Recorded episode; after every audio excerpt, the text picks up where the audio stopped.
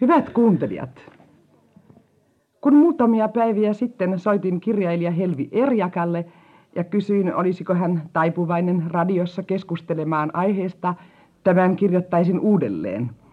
Sanoi hän empimättä, että miksikäs ei, mutta että hänen vastauksensa on vain hyvin lyhyt ja pelkistetty, koska hän haluaisi kirjoittaa kaiken uudelleen.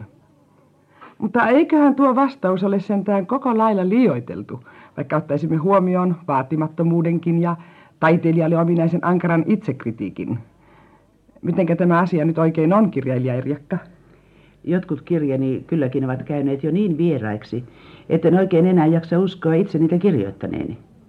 Ne ovat liittyneet johonkin kehitysvaiheeseen, josta ohi kasvaneena ei enää löydä samoja tuntoja. Niitä en tietenkään haluaisi kirjoittaa uudestaan. Se olisi toivoton yritys. Enhän osaisi enää jokellellakaan yhtä vakuuttavan nerokkaasti kuin vuoden vanhana. Jos joku uusi tuttava kertoo lukeneensa tällaisen kirjan ja katsoo sen näköisenä kuin tietäisi minusta kaiken, niin minulla on hilpeä tunne, että tuo tuossa varmaankin ymmärtää edesmennyttä Helvi Erjakkaa paljon paremmin kuin minä itse. Mutta joukossa on myös kirjoja, joiden aihetta yhä vielä pidän niin hyvänä, että harmittaa, kun en saanut parempaa syntymään. Kun selailen niitä, näen aina välillä ikään kuin jähmeätä massaa, jolle tekisi mieli antaa muoto. Hyvin paljolti niissä on pelkkää aineistoa, josta vasta olisi pitänyt ryhtyä tekemään. Mutta eikö tuollaisessa aineistossa, joka on kuitenkin välittömästi tullut paperille, sittenkin säilyt tietty tuoreus? Kuin tuo nyt sanoisi? Luulen, että se mikä alun perin on ollut tuoretta, on ikuisesti tuoretta. Se on sitä, mikä pulppua paperille jostakin tuolta ihmisen tajunnan salaisimmista onkaloista. Ja ne ovat niitä autoita hetkiä, jolloin sellaista tekstiä syntyy. Niiden tähdenhän sitä kestää sen kaiken muun, sen yrittämisen, sen, että pyrkii sanomaan, mitä aivot ajattelevat. Uskon, että suurin virheeni on ollut siinä, että olen paljastanut paperilla myös kaiken yrittämiseni, käyttänyt ylenmääräisesti sanoja saadakseni esiin jotakin, joka vasta oli kehitysvaiheessa, ja joka itse pyysi jäädä piilotajunnan kohtuun ratkaisevaan hetkeen asti. Tiedän pilanneeni hyvin paljon sillä, että olen niin ahneesti kiirehtynyt eteenpäin. No voisitteko mainita jonkun esimerkin tuosta entisestä tyylistänne, johon nykyään suhtaudutte noin kriitillisesti? Kyllä vain, esimerkiksi. Eija ei sopinut hänen ilmapiiriinsä. Ei osaisi sulatua oikealla tavalla siihen seuraan, joka hänellä oli tarjottavana. Hän oli tottunut niin toisenlaiseen seurusteluun. Oliko hän koskaan oikeastaan ennättänyt seurustellakaan kenenkään ja niin poispäin?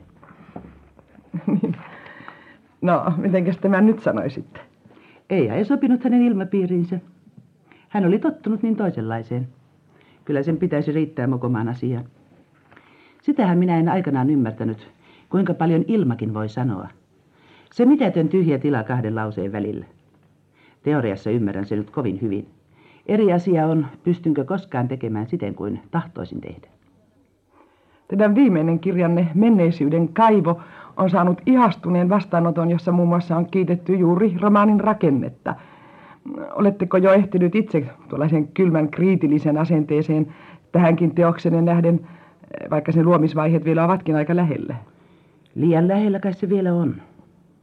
Mutta sen uskon varmasti tietäväni, etten kirjan loppuosaa koskaan haluaisi kirjoittaa uudestaan.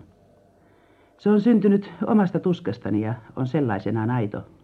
Se on sen arvo minulle. Alkuosaan ehkä joskus haluaisin puuttua. Aihehan tuli minulle lopusta käsin. Itselläni oli edessä seinä, ja niin sain aiheen ihmisestä, joka tällaiseen vaiheeseen voi joutua. Pakenin seinästä taappäin niin pitkälle kuin mielikuvitukselleni silloin tilaa riitti. Niin. Ja niin sitä sitten syntyi tämä kirja, joka on näin tavattoman suuren arvostelumenestyksenkin saanut ja jossa on juuri tätä tyylin kehittymistä kiitetty. hän sitten johtuu tuo tyylin kehittyminen? Eiköhän vain ole laita tässäkin niin, että työtekijänsä opettaa.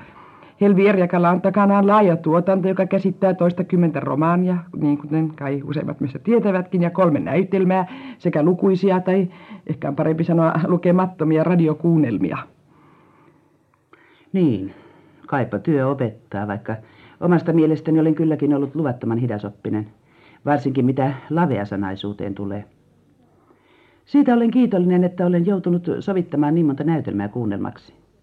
Se on ollut terveellistä koulutusta sanojen ja lauseiden punnitsemiseen. Kun on pyyhittävä 150-sivuisesta hyvästä näytelmästä niin paljon, että jäljelle jää 73-sivuinen kuunnelma, ja yritettävä säilyttää kaikki, mikä näytelmästä teki hyvän. Siis eh, radiokuunnelmien kirjoittaminen ja kuunnelmiksi sovittaminen on ollut eräs kirjailijan kasvattaja. Mutta tietysti on niinkin, että vuosien työn mukana ei ainoastaan kyky, elämän ja ihmistuntemus kehity, vaan myöskin itsekritiikki.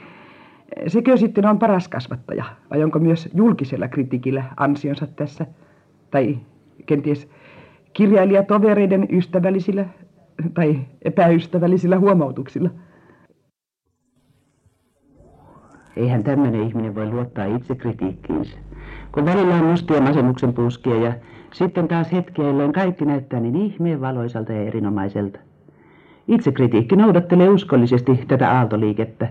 Toisina hetkinä se hyväksyy kaiken ja toisina teilaa kaiken. Mitä arvostelijoihin tulee, niin toisilta olen saanut paljonkin varten otettavaa. Ja erittäin kiitollinen olen eräille ystävilleni, jotka uskollisesti ovat ohjanneet minua karsimisen vaikeassa taidossa. Vaikka joskus siinäkin voi joutua ristiriitoihin. Kuten äskettäin. Olin tehnyt matineamatkoja varten pakinan, johon olin ottanut menneisyyden kaivosta yhden ainoan repliikin. Sen loppuosa on, teidän silmistäni katsoo minun sama himo ja sama viha, jonka voi nähdä kahden kissan silmissä, kun niitä häiritään kesken lemmen leikin.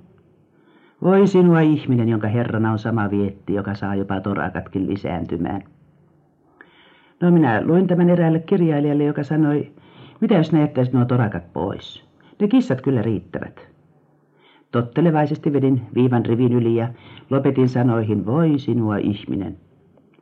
Mutta kun sitten kerran olin esittänyt pakinan, tuli eräs toinen hyvä ystävä huolestuneen näköisenä ja kysyi, kuule mihin sä ne torakat olet jättänyt? Sehän sinä juuri parasta on. Jätä mieluummin kissat pois. Ne ovat niin paljon tavallisempia. Haluaisitko sinä ehkä, että se pitäisi muuttaa näin? Teidän silmistäni katsoo minun sama himo ja sama viha, jonka voi nähdä kahden torakan silmissä. Silloin päättelin, että olin kerrankin ollut itse oikeassa ja säilytin molemmat. Niin. Sainko kysyä, olivatko neuvonantajat nais- vai miespuolisia? Miehiä he olivat. Jaa. Ja muuten mieskirjailijoista puheen ollen, se mitä minä heiltä vilpittömästi kadehdin, on heidän vaimonsa. Satun, satun tuntemaan pelkästään suuremmoisia kirjailijoiden rovvia, jotka pitävät miestään äidillistä huolta ja raivavat heidän tieltään häiriöitä ja vaikeuksia. Ajatelkaapa naiskirjailija, jonka on itse huolehdittava ruuastaan, siivottava, pestävä ja silitettävä. On jopa ennätettävä joihinkin välttämättömiin tilaisuuksiin, joihin mies voi lähettää vaimonsa perhettä edustamaan. Kaikki kun ymmärtävät niin hyvin, että mieskirjailijan täytyy uppoutua työhönsä, ja sen tähden hänelle annetaan kaikki anteeksi. Meille taas ei anneta anteeksi mitään. Kaiken lisäksi meiltä vaaditaan, että kiharamme ovat moitteettomassa järjestyksessä, kyntemme ovat hyvin lakatut ja yllämme muodikas kolttu. Kun ajattelee kaikkea sitä toisarvoista puuhaa ja päänvaivaa, johon naiskirjailijan päivittäin on alistuttava vain siksi, että hekin raukat ovat naisia, ihmettelee, miksi eivät kaikki mieskirjailijat ole mestareita. Ja jos mieskirjailija jostakin syystä jää yksin, niin joka taholta on tulossa hyviä naisia ottamaan hänet äidilliseen hoivaansa. Kuinka moni naiskirjailija sen sijaan saa tuota isällistä hoivaa ja huolenpitoa? Mm. Ja kuitenkin me sisimmässämme varmasti olemme yhtä avuttomia pikkuraukkoja elämän myllerryksessä kuin konsanaan miestoverimme. Sillä sehän meissä on ammattitauti, että me koskaan vartu oikein aikuisiksi. Mm. Tässä on todella näkökohta, jota ei useinkaan tule ajatelleeksi naiskirjailijan kohdalla. Mutta palatakseni vielä tuohon uudelleen kirjoittamiseen ja siihen, että niin kuin äsken sanoitte, että jotkut aikaisemmat aiheenne teissä ikään kuin haluaisivat tulla uudelleen käsitellyiksi, niin Eikö se sitten käy päinsä? Hmm. Olisin kovin kiitollinen, jos saisin elää niin kauan, että ennättäisin saada paperille kaikki ne uudet aiheet, jotka odottavat vuoroa.